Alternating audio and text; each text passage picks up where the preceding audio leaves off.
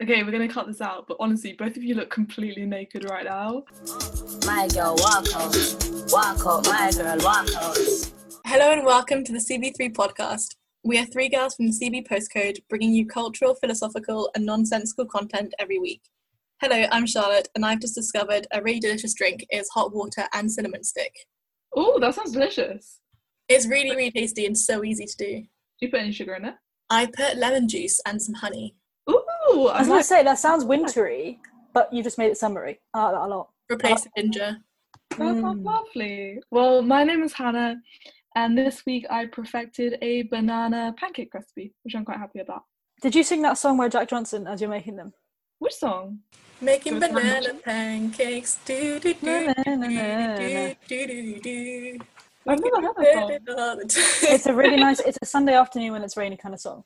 I'm Darcy, and this week I figured out that the gel I put on my face when I have a headache is just placebo because it is a foot gel after all, and it also leaves a blue stain on my face. So what are you gonna do about it? You did look like Violet from Charlotte Chocolate Factory.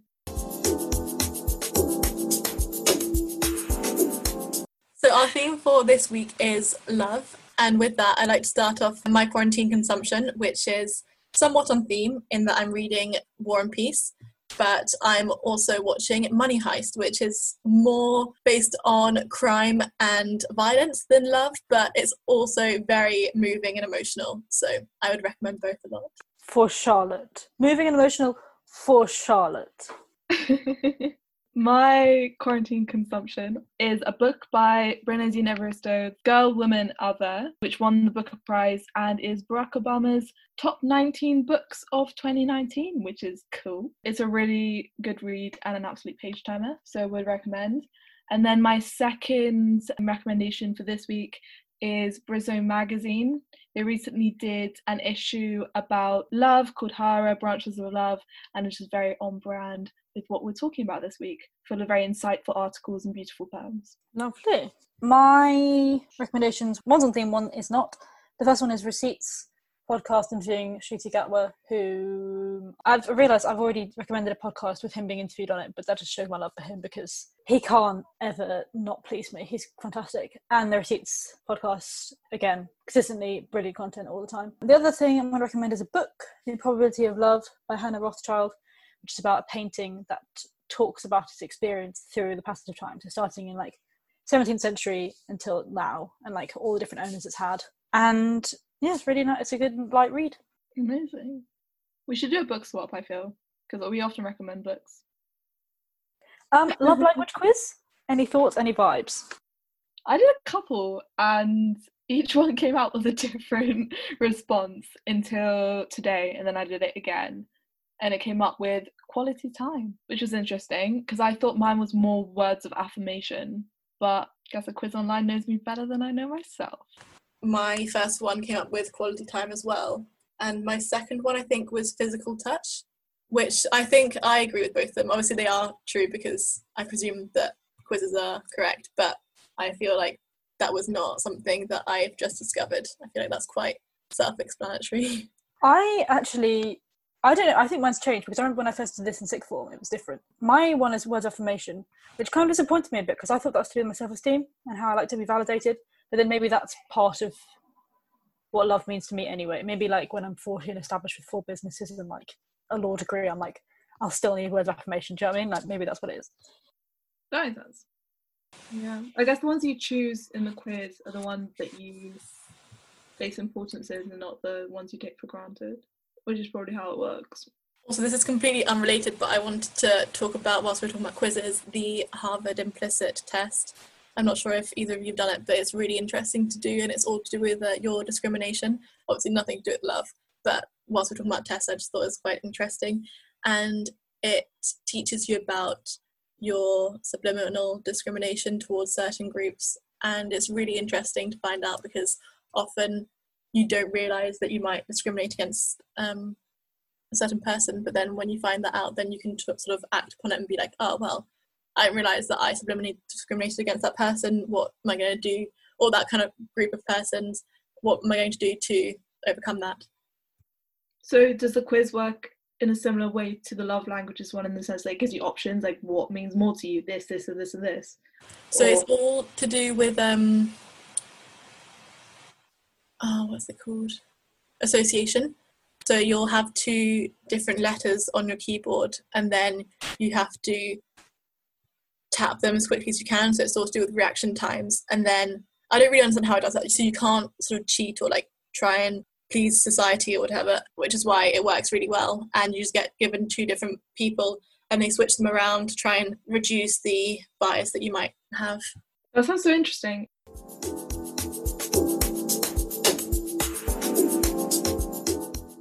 But now that I've gone off on that, shall we bring it back to love and answer some questions? So, this week on Charlotte's webinars, I've got three questions on self love, platonic love, and romantic love. So, my first question being Do you think that the commerciali- oh my goodness, it's not that good, commercialization of self love has meant the loss of its activist roots? And the reason we're talking about self love and activism is with their relationship towards feminism.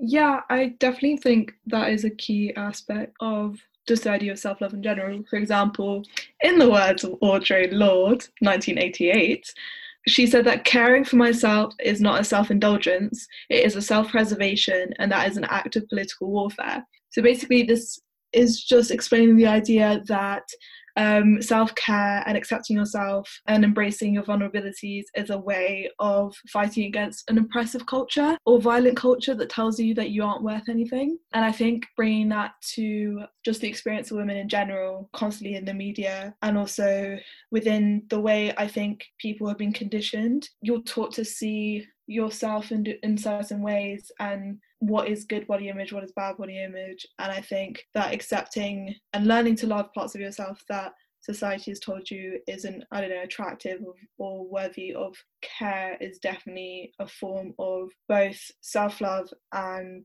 fighting against this societal pressure and I guess oppression in a way. And the commercialization of self care has just meant that it's kind of lost that aspect and it's all about face masks and taking a bath, which is all very useful and all very good, but it takes away from the actual meaning of what it is to self care and self love. It's not just like an instant feeling, it's working on yourself within the context of society and um, for your own mental well being.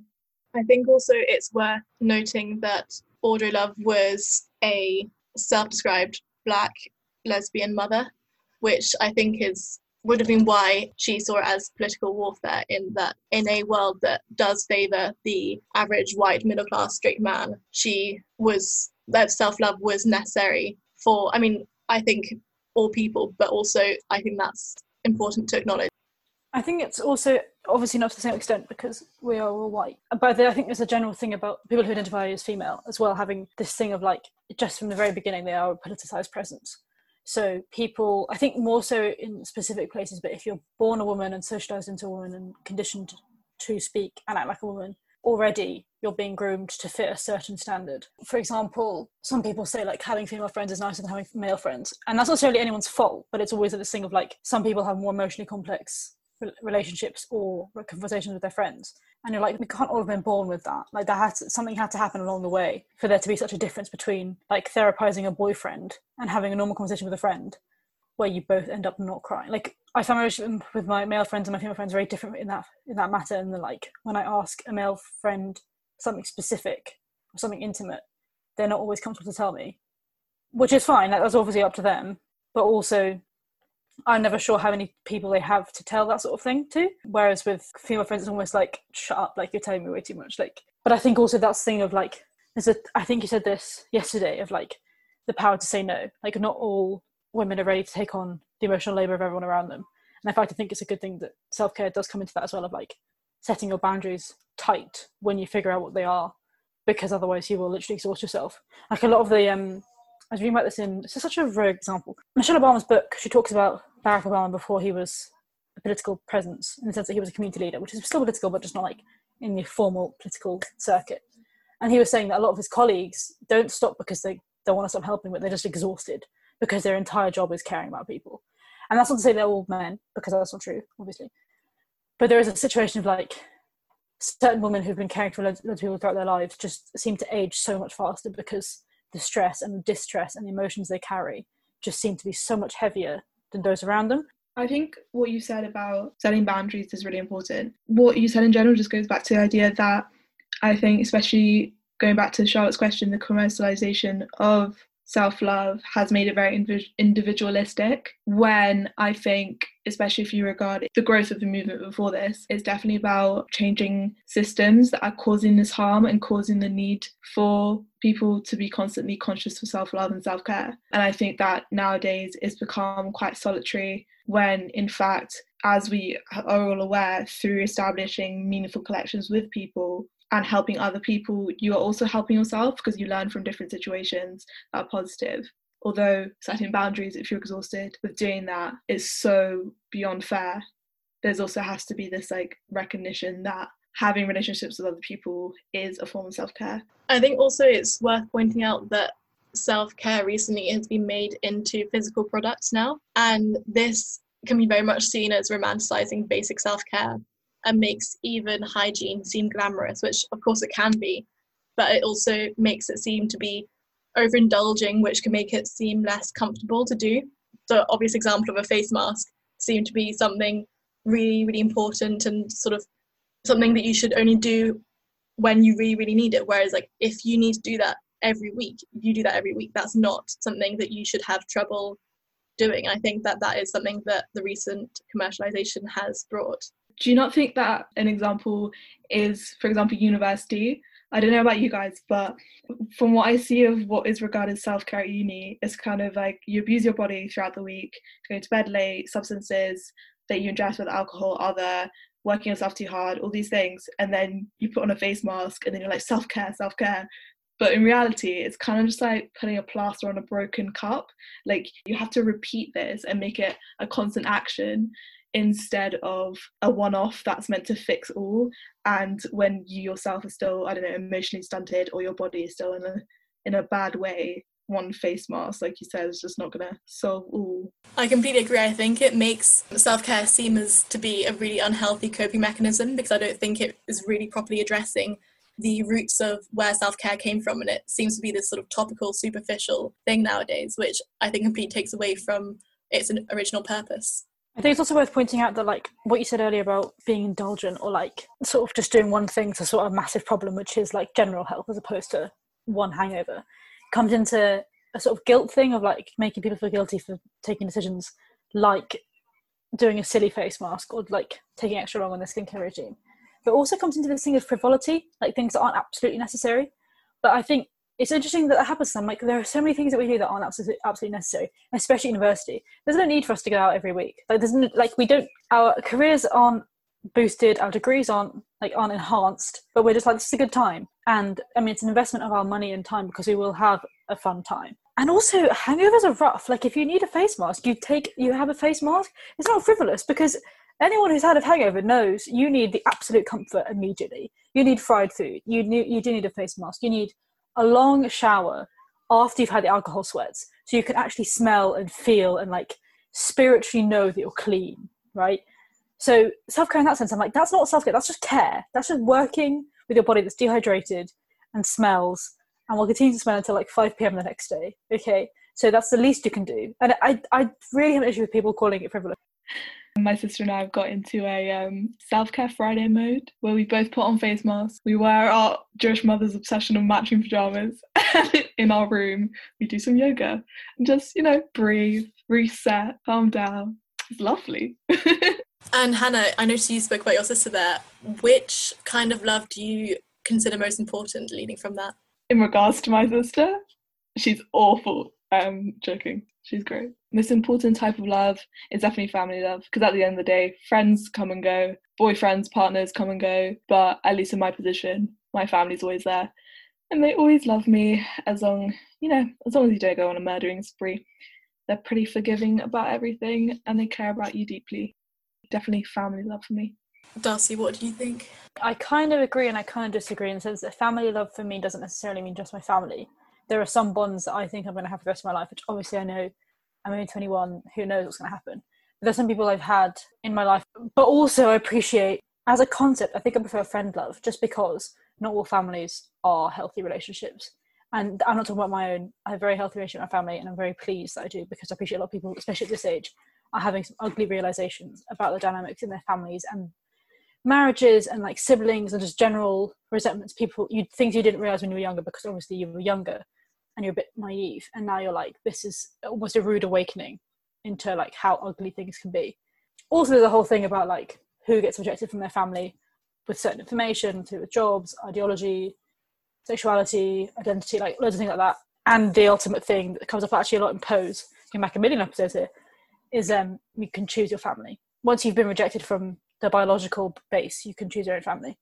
But I think an abstract way of looking at it, I would prefer to have family love that includes both, in the sense that like my friendships can also feel like family love. I'm lucky to say there are a few people right now who I wouldn't do a murdering spree per se, but I'd do something bad and they wouldn't they'd judge me but they wouldn't stop being my friend because they'd find a way to support me. That's not an invitation. but I love it how the example we're given for a possible reason why your like friends and family wouldn't love you, the murdering spree, is like a zero to a hundred here. but, it's, the thing is, this is the thing. Like, it's the absolute limit. Like, what is the condition on unconditional love? And yeah. you how many people have protected, like, I don't know, Nicki Minaj is dating like an alleged rapist. She's defended her quite heavily, and she does that publicly. So imagine what people are doing privately. So in terms of the most important love for you, it is family love, but that's not limited to blood ties. Yeah. Also, because it's worth saying that, like, some families, excusing the exceptions I've mentioned there, some families just aren't close. Charlotte, what do you think? I would say, on a selfish level, in regards to the love that I receive, I would say that family love and a friend's love is the most important because I've never known my life without that. I've always been very, very lucky to receive love from my family. I presume it's unconditional. I haven't yet done anything to break that, but No matter. I but I would say that on a bigger level, I would say agape, or what's understood as being universal love, because I think that the idea of that, of having love for a stranger, is so important and so strong, and is I think what makes the world function. Shall we move on to our third question, which is how important is it to you that your friends or family like your partner?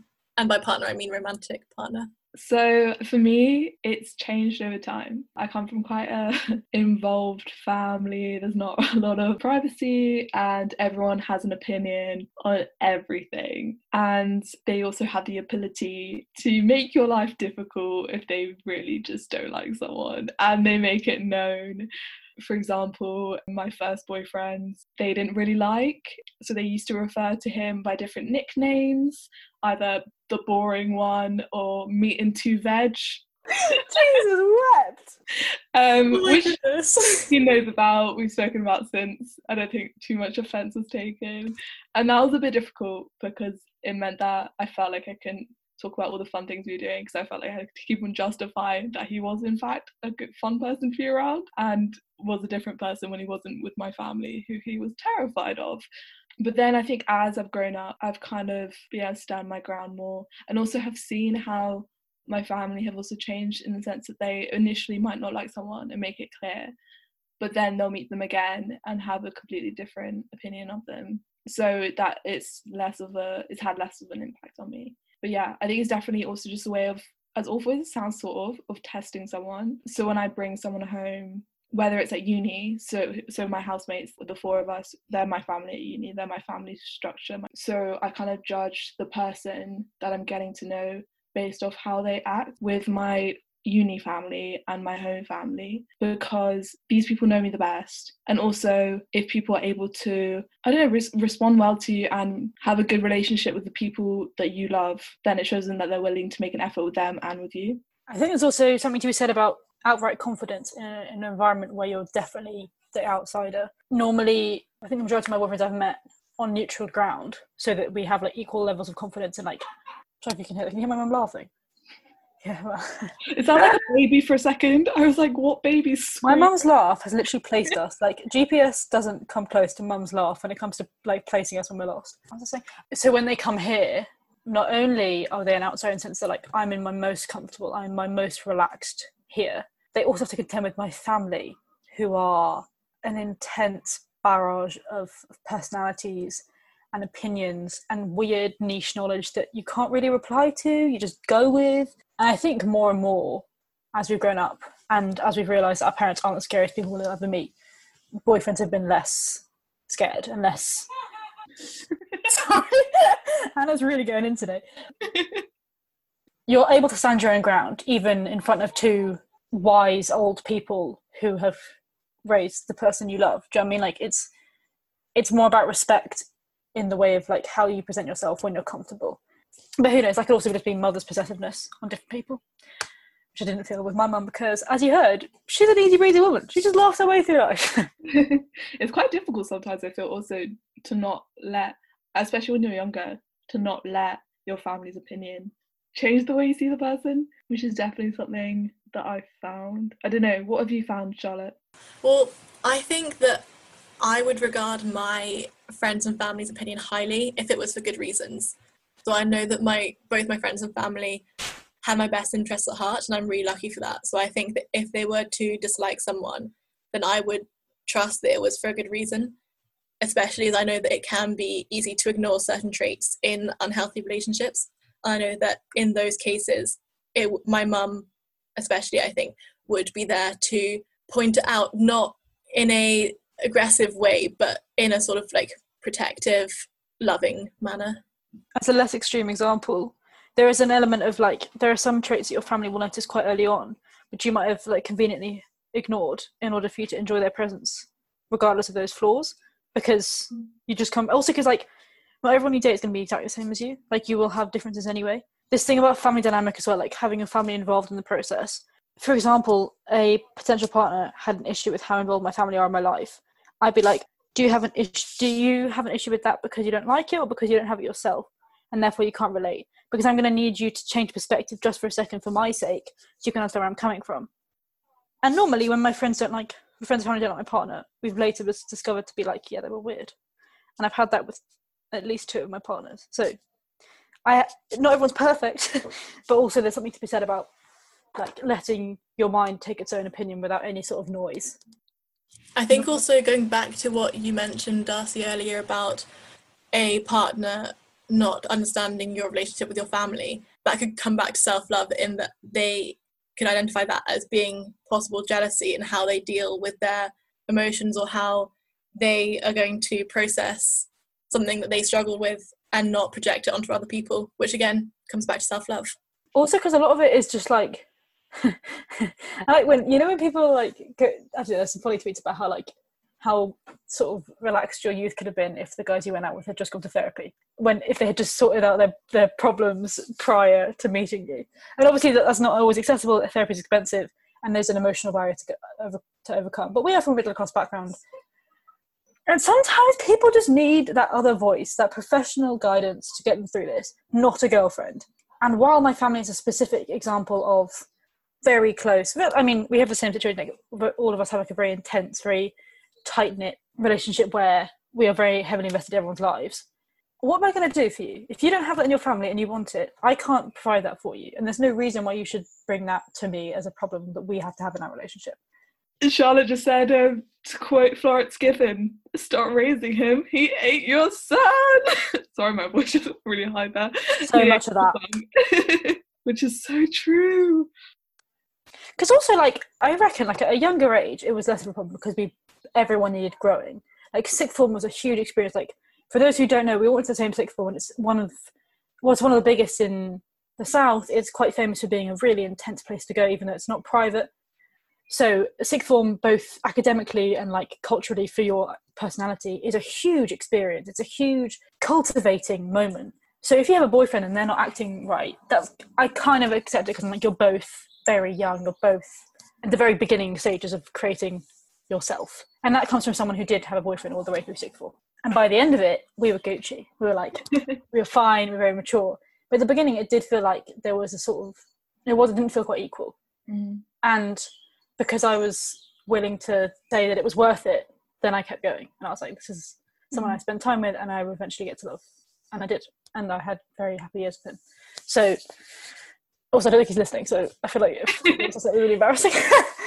I wonder whether that's to do with the emotional development of boys and girls and whether it's to do with the speed of that or whether it's just to do with in like individual emotional development of different people at different times. I'd say Darcy, you're you definitely developed emotionally a lot faster than a lot of people that I know from an outsider's perspective. I'm not sure if that's how you see it, but from what I think a lot of um, your friends would see, you seem to be mature a lot earlier than some other people did. I think if you did it in like levels, like level one of a video game, like I think I got to level one fairly early on, like pre-puberty, I'd say. Level two, yeah, mid mid secondary school. So this is like getting to know yourself. But I think now in my twenties, which is like famously where you question everything you do, and you question your confidence and like what you stand for and what you want to do. I think now I'm like this is one, this is my first proper wobble, but I don't mind it as much. Like I'm not. It doesn't rock my world like it would have done when I was 14. Also, that's a really massive compliment. Thank you so much. But then also, when I'm made aware of that by boys I date, I'm like, this is exhausting. How am I 21? How am I at the same point in my life in you as you? And we've had the same experiences and opportunities because, again, I go to a very middle class university. I'm from a middle class town. Like, we all have similar access points. And you still are not developed enough to like withhold a deeper conversation about your emotions. You can't tell me your bound. Like, obviously, there are personal struggles that come with that. That's natural but aside from that, I'm like, there is a reason I come across mature, and that's because I've developed. And you could have done the same thing, but you didn't. So I'm going to need you to work on yourself before bringing that and that baggage, Shay Darcy. So now I think we should uh, move on to positivity tips. Usually, for those who have not listened to our podcast before, uh, which you should have done, positive tips is when we just give a little example or a little tip to keep happy and healthy during this time of quarantine. And so, to start us off, I think I would like to say that as I'm in the middle of exam season right now, my positive tip is organizing a lot of calls and dinners and quizzes and just fun things to do with friends and family after my exams are done. So I have like actual concrete plans to look forward to which is kind of difficult in this time of quarantine. Everything's quite fluid, but um, yeah, it's definitely something that's keeping me positive as I struggle on with these essays. My positivity tip for this week isn't necessarily positivity, but it's just a tip for general well-being, which is do you remember to wash your hair because I forget, and it had been a while that I hadn't washed my hair because I feel like I need to deserve to wash my hair because washing curly hair is quite a thing and it takes a long time. There's a lot of brushing, a lot of conditioner, and I feel like I just I need to know when to do it. And seeing as I'm not going outside as much, I'm not. I feel like I just lost the routine of having certain days to wash my hair. And my other tip, continuing from that part B of my tip, is to wash your hair midday because it's the great, it's a like a perfect break of your day if you wash your hair at 12, you've had your morning, you might be able to do some exercise then, wash your hair at 12, and then that's you sorted from 12 till 2 because you can't do anything from 12 till 2 because you've got wet hair. And then it's great time to paint, draw, anything. That's my positive tip. It is so obvious you haven't got uni or a job right now because not doing anything from 12 till 2 is so specific and such a key moment in people's lives. so my positive tip to counter that is um eat comfort food. I don't have a period, so I haven't got that excuse anymore. A to be in a bad mood, or B to eat food that I like. So be nice to yourself. Oh, I actually have a banana bread joke. Can I read that one out? Why did you open with that? I, if you explain why everyone's making banana bread. I just don't understand. Hannah, you're part of the problem. You're also making banana bread. Pancakes, it's a difference. And it's But not with the salt. Like 12 bunches of bananas for 50p because they were all going brown and moldy at the corner shop. So I made I found this joke whilst making a PowerPoint. So the joke goes, time flies like an arrow, but a fruit flies like a banana. Tumbleweed. You're meant to laugh. I put it on. Ha ha ha ha ha. Ruffle. Sorry, I just didn't have the cue. You just need to really like point when you want me to respond. Shade. Next week, if you do bring one, a different one, please. Sorry, a different joke. Different joke, yeah. I thought that was really good. I like food jokes, but I think I also didn't quite understand. Like I understood it, but like it didn't. It wasn't instant understanding. To be fair, I found it on like a page, so I was reading it out. So I think it's funnier. But I tried to insert it into our Zoom chat, but you can't insert photos. Such a Fair enough. Wow. Well, thank you for Let's- listening. we have to better these- joke. Oh no. so eager. Sorry, go on. I don't want you to be um, mean about my jokes. I'll just cut you off. Thank you for listening to CB3. I've been Charlotte. I've been Hannah. I've been Darcy. Bye-bye. Ciao for now. Bye. Julio Iglesias.